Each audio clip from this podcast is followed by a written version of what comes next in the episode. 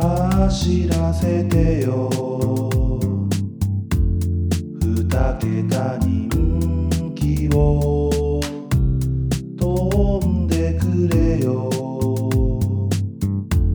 上位人気馬よ競馬アナウマサークル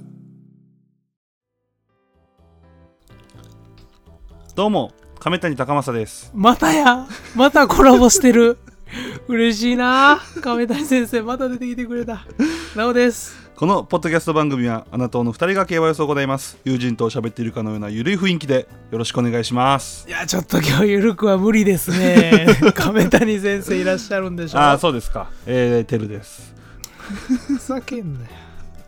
その通りでいいやんもうやめようやこんななんかミニコント はずいわ誰がやりだしてん 俺やってなんて言うてへんわじゃあまあ今週もねちょっと予想やっていきましょうよはいまあ夏競馬が始まるということではいまあ皆さんね本当に夏競馬始まってんのと思うかもしれないですけどねもおうう外出てみてください夏競馬ですめちゃめちゃ夏いや夏です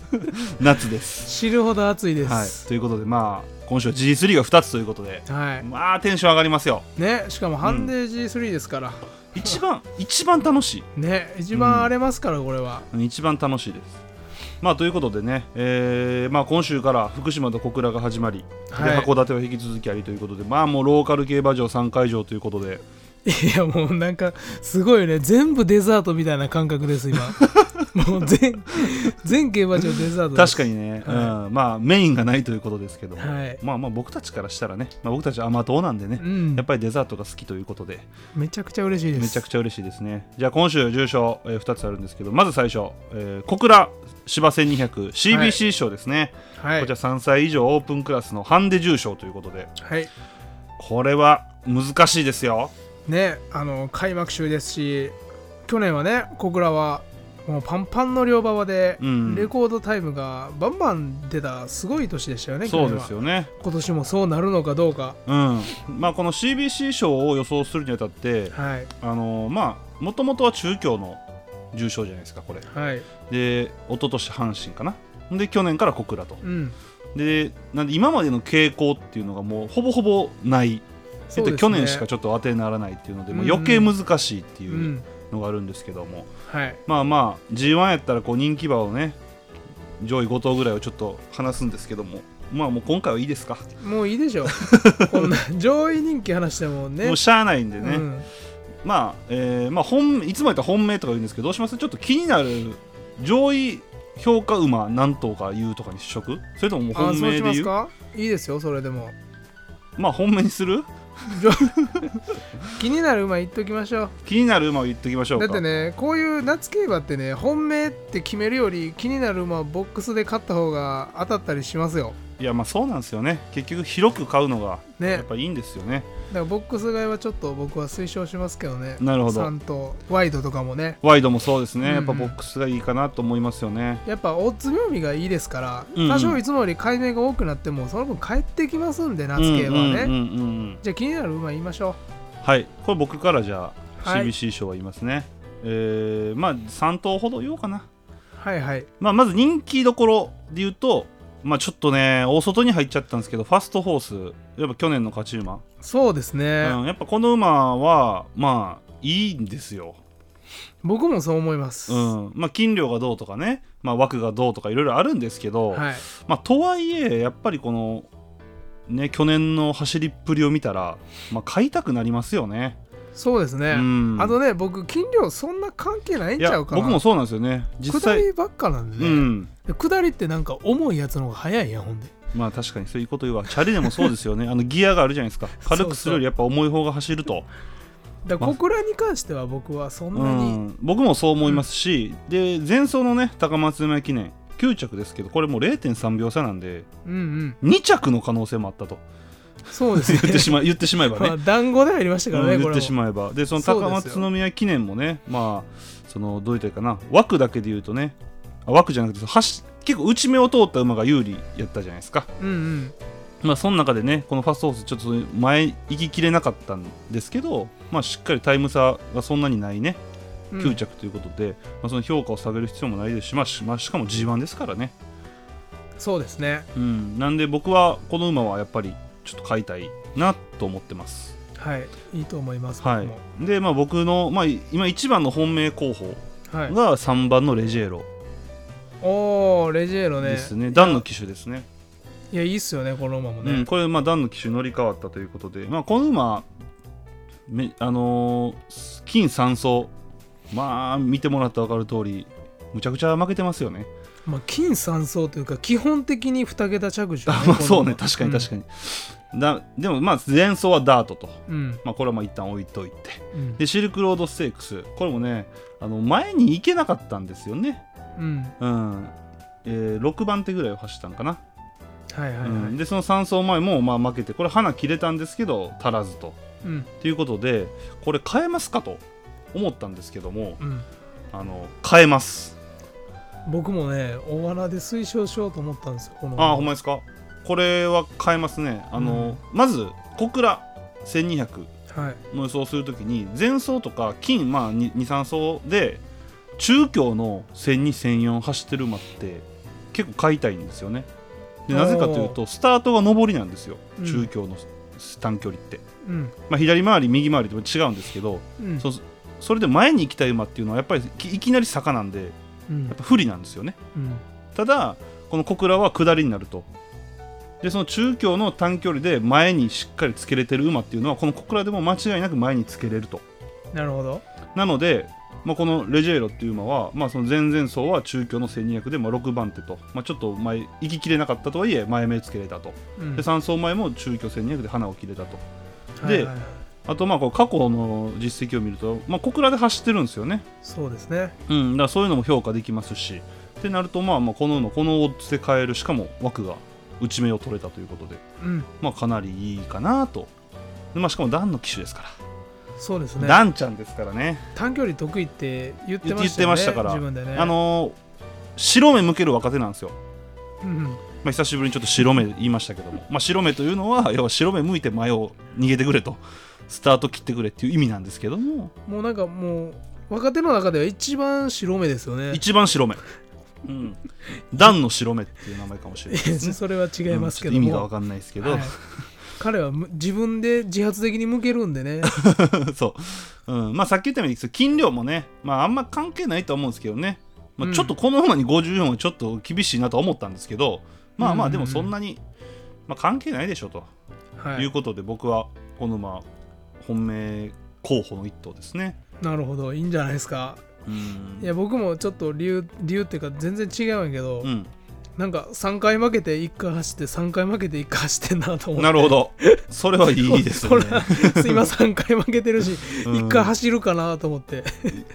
とりあえずすごい理論やな。うんとりあえず買っときいなと思って自分にあーいやこの馬でもほんまにいいと思いますけどね。だから走ったら能力あるタイプやろこれあのな走る気がないってことやろ基本的にそう花切れたら結構多分いいレースすると思う。うん前行けたらで枠と段の機種っていうのが僕めっちゃ評価しててねでそうさっき言った中京の今までの実績とか中京で走ってた実績とか小倉での実績か、うん、ううんん、もう込みで、まあ、レジェーロ、まあ、本命候補かなと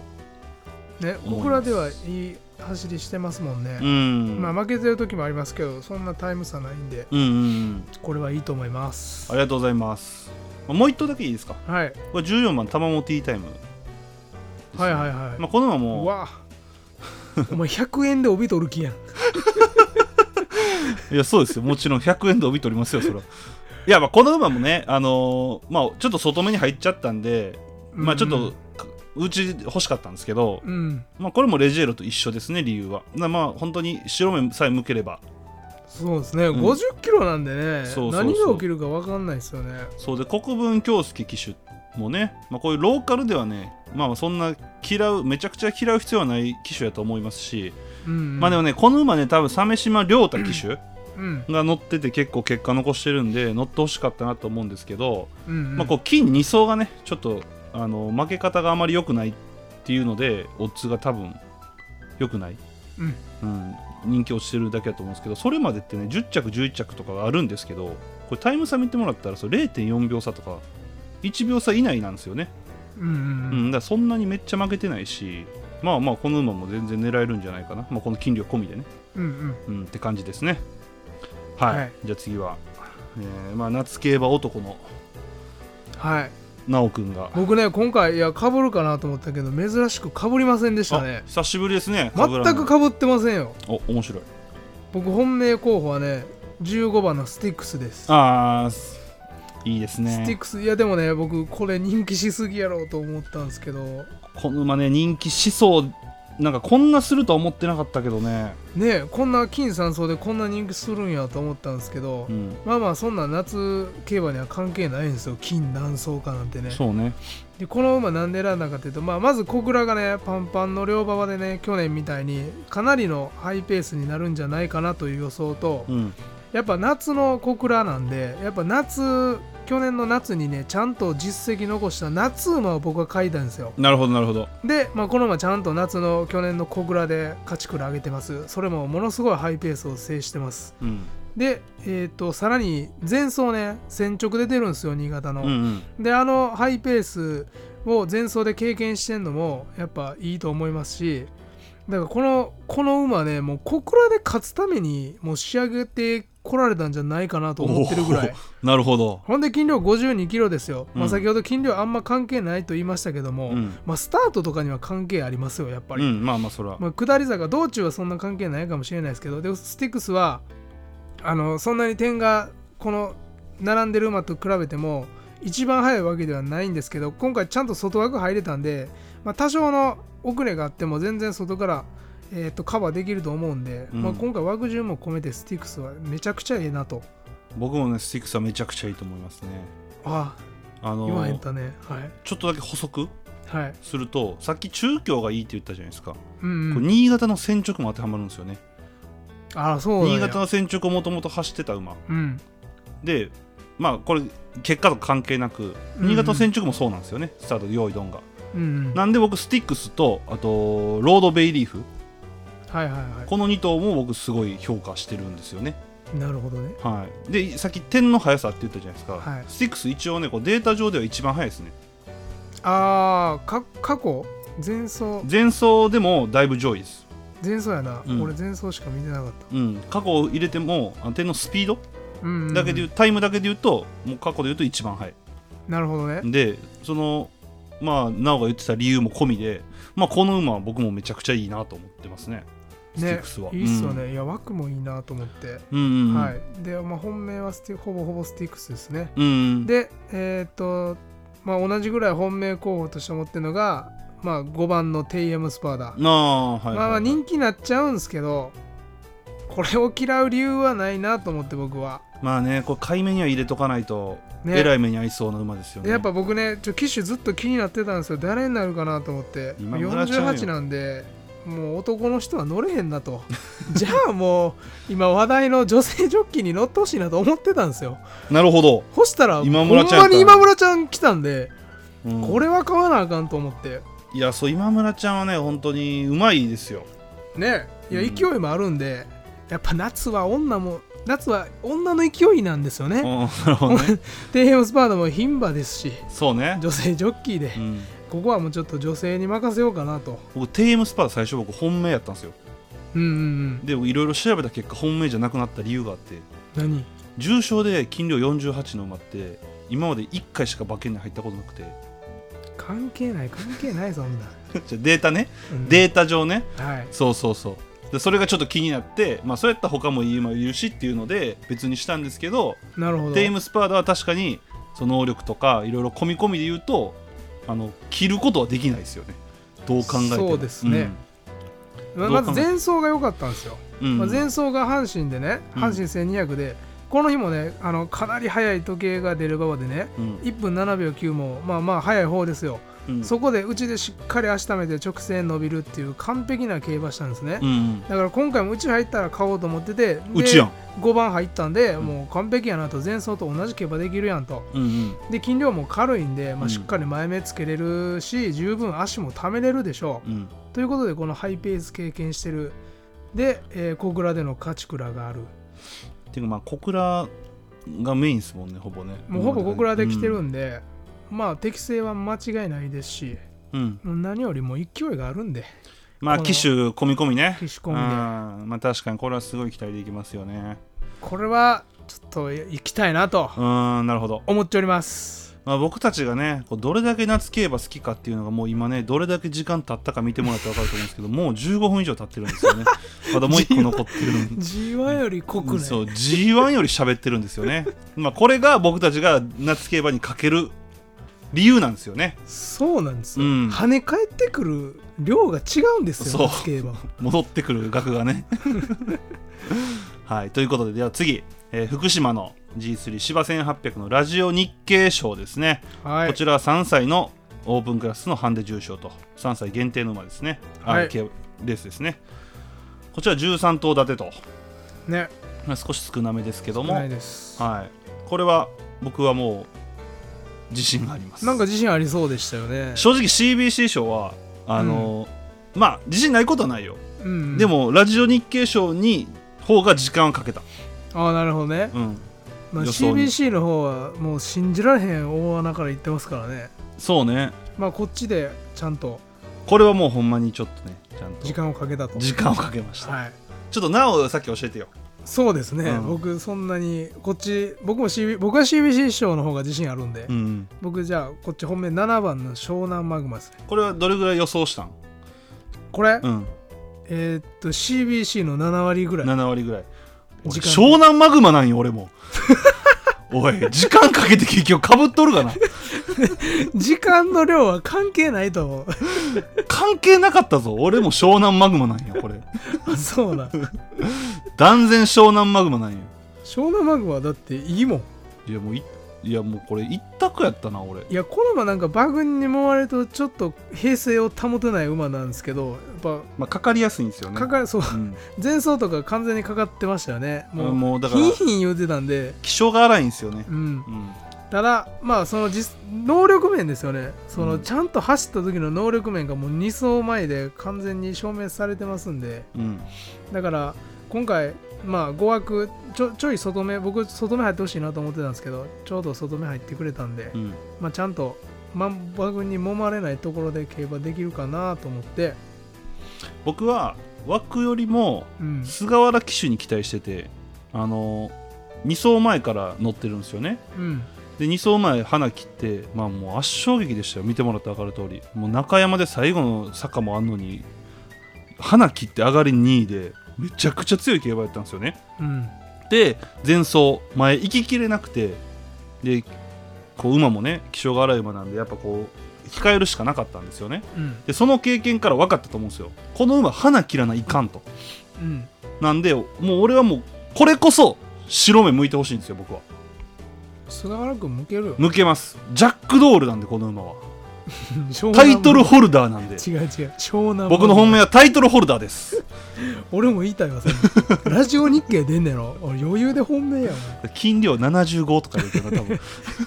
言いたことないよ。やでもこれ湘南マグマはほんまにもう単勝も買おうかなと思ってます俺、うんうんうん、いいいいと思いますよ。うんぐらいもう湘南マグマしか見えなかった、なるほど。うんまあ、時間の量は関係ないということで、時ね。間の量はほんまに関係なかったですね結局、有料な馬にはたどり着くんですたよ。どり着くでもまあまあそういうね、まあ、理由を見つけてここにたどり着くっていう過程もやっぱね、うん。うんまあ、楽しかったですしね昨日俺予 想してて、あ、そっか、そら そら何よりやわ。うん、そう楽しかったんでまあまあいいんですけども、まあ、他どうですか他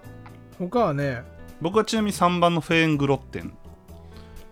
ああ3番フェーングロッフェーングロッテンがすごいかな僕ねちょっと枠これ正直対抗があんま決まってなくて、うん湘南マグマだけ唯一いいなと思ってて、うでん対抗はちょっと13の55豊あゴーゴとイタカもいいっすよねボーンディスウェイボとンディセいいっすよね鳳凰ノーサイドで悩んでたんですほうよあホウオノーサイドはあはあはあで悩んでたんですけど今日枠順確定しましてうん2番に鳳凰ノーサイドが入ったんですねうんこの馬うちに入ったら買いたいなと思ってたらうんうー2ん番に入ったんで僕対抗はこれでいきたいと思いますなるほどこのま馬あね、結構な穴馬っすいねやまあ差し馬差し馬というかまあ前につけれる馬なんでうんもうちょっと前つけて内枠を生かして粘ってほしいなと、うんで距離は未知数なんですけどうん未知数ですけどまあうちやったら開幕の両馬場やったら持たへんかなっていう期待も込めてうん、まあ、持ってほしいなって感じですよねそううん、まあちょっとここは法ノーサイドでいきたいなと、うん、僕が、えーフェーングロッテンはいにした理由は、えーこのレース福島ララジオ日経賞これね、えっと距離延長組距離短縮組同距離ってあるじゃゃないですか、前走がん、うんこれね距離短縮組はい、が他の2つの倍以上あるんですよね回収あーす3着内率がはいでそのそういうデータもありで牝馬が今まで1回しか入ってないっていうのとか、うんまあ、そういうでいろんなデータを調べていいけばいくほどフェーングロッテになったんですよ対抗は、なるほど、うんまあ、ボバがいいで斤量が軽すぎるのもあんま良くないっていうデータも出てて、うんうん、で前走、えー中京のこう芝2000で花切ってそのまままたゴールと、まあ、言ったらもう、湘南マグマの前々走と似てますよねうん、そうですね、うん、なんで僕はもうこの2頭に行きたいなと思うのと法のサイドも考えたんですようん前行けたらなんかワンチャンあるなって思ったんですよで決闘的にも全然あいけそうなんですよねうん金亀やし、うんありそうなんですけどまあでもやっぱねちょっとこれはなんかむしろ CBC 賞とかの方が良かったんじゃないかなと思ってて俺はああこの馬うがんうん、なんでまあまあちょっとまあオッズ、まあ、9番人気と7番人気僕本命対抗してるんでまあ僕前頭流そうかなと思ってるんで3連服はまあそうですねそっちの方がいいと思います、って感じですねで僕はもうとりあえず湘南マグマに自信がありますなるほどうんめちゃくちゃ自信ありますこれはもうもう50万かけてもええなかけへんやんそう 湘南マグマはもう副賞に50万かけてもいいぐらいなるほどそれぐらい自信があるそと、れぐらい自信があるいいじゃないですか、うんここれれだけ時間かけましたから、ね、時間かけたから 時間かけてへんやつと一緒やった とはいえ時間かけた上で湘南マグマなんでこはれい家庭がねやっぱ楽しかったんでねね何よりいつもと情報量が違ったんでこれはえらい力入ってるなとは思ってましたけども、うんまあ、人気馬もね結構いいんですよねこのレース確かにねいや、うんサトノヘリオスとかこれきついわ内枠入るあまあ確かに最内はちょっとしんどいかもしれんねサトノヘリリオスとか普通に強そうやけどねもうあの、えー12番のグランディア流星ちゃんうんグランディアな、うん、このまま結構いいなと思ってましたね俺は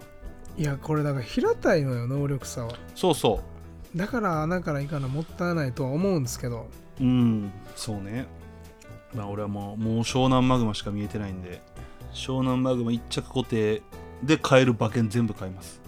ねちょっと人気馬だけ抜いてマルチで流してもいいわうん面白いかこもれしれな何いが起きるか俺普通ミッキーブンブンとかも俺ちょっと怖いんよあーミッキーブンブン な、うん、やっぱハイペースで差し有利になったりしたら怖いんよ、ミッキーブンブンうん確かに確かにだからちょっとここはその分うん時間かけてもしゃあないかなともうやめろや 俺がアホみたいやねまあまあ湘南マグマだけですね僕もうんまあまあこれはもう楽しみですよね本当にいやおもろいです一発目大事なんでうんこれめちゃくちゃ楽し夏み競馬一発目でちょっとテンション変わってくるんで確かにねまあこれはちょっとまあ荒れそうっちゃ荒れそうやし荒れでもますよ結果カチカチっていう可能性もあるしね それを込みで夏競馬なんでねまあもうこれ本当楽しみですよいやねでもな毎回不思議じゃない夏競馬荒れるっていうのは大体みんな知ってるわけやんうんでやっぱ人気馬に偏らへんわけやんうんけど毎回荒れてんのなんで なん一周回って一周回っておかしくなだいから信じられへんねんてやったらやっぱ り穴も来るっていうの普が通に予想しても当たらへんもんだよなうんもう難しいよねこれだからうんいや俺それラジオ日経賞の方に時間かけた理由もあの先小頭数というか頭数が少ないやん CBC よりうんだから当たりそうっていう理由なんよああまあでもでも間違ってはないとそ思うそうなんかこっちでちょっとね大きくいって CBC 賞で遊ぼうかなと、ううんうんううんん、まあちょっいといんじゃないねですか真夏競馬まあ重賞だけじゃなくて平場もねやっぱ楽しいんでねうんうんうんまあそれもちょっとまた久しぶりに平場予想とかも出したいですねねいや夏は出していきましょうよ本当ですか頑張ってくださ いはいという一こと人ででやりますはいということでねまあ最初方面はねまあいつもの言ってますけどもツイッターではい更新してますのであのフォロワーが一つも増えてないんでねあんだけ言ったのに前い回いんねです よ。うんいいんですよ。ええもうそれは加減にしてください視聴者の方にお任せします んで。たもだ視聴数はほんまにもう毎週上がってきてますからうただ、ツイッターだけは絶対見えひんとツイッターだけは見ないらしいですねわっけがわかんないですよねそっちで上げてる言うてんねだから最終本命はだからお前らの本命なんか 気にして気ないんやにしてとないよってことかなるほどねうんただ話は聞いたるぞと。ああ、なるほど。全然それでもいいですわ。ありがとうござい ます。まあ、お便りもね、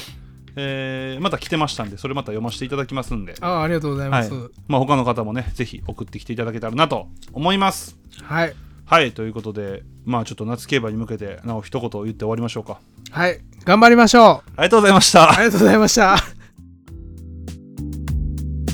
2021大阪杯でレイパパレとモズベッロを軸に3連単を見事的中させ俺の競馬人生が始まった同じくハマった相方リンディー・ホップの過去にすがって無茶な馬しか本命にせず福島でしか当てられなくなった白目を向いて前に行こう束の手綱を引っ張ろうつよつよマンを探し続けよう黒野に飛び乗る横山父ちゃん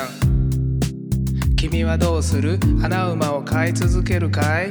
僕たちは飼い続けるよいつか当たるその日まで走らせてよ二桁人気を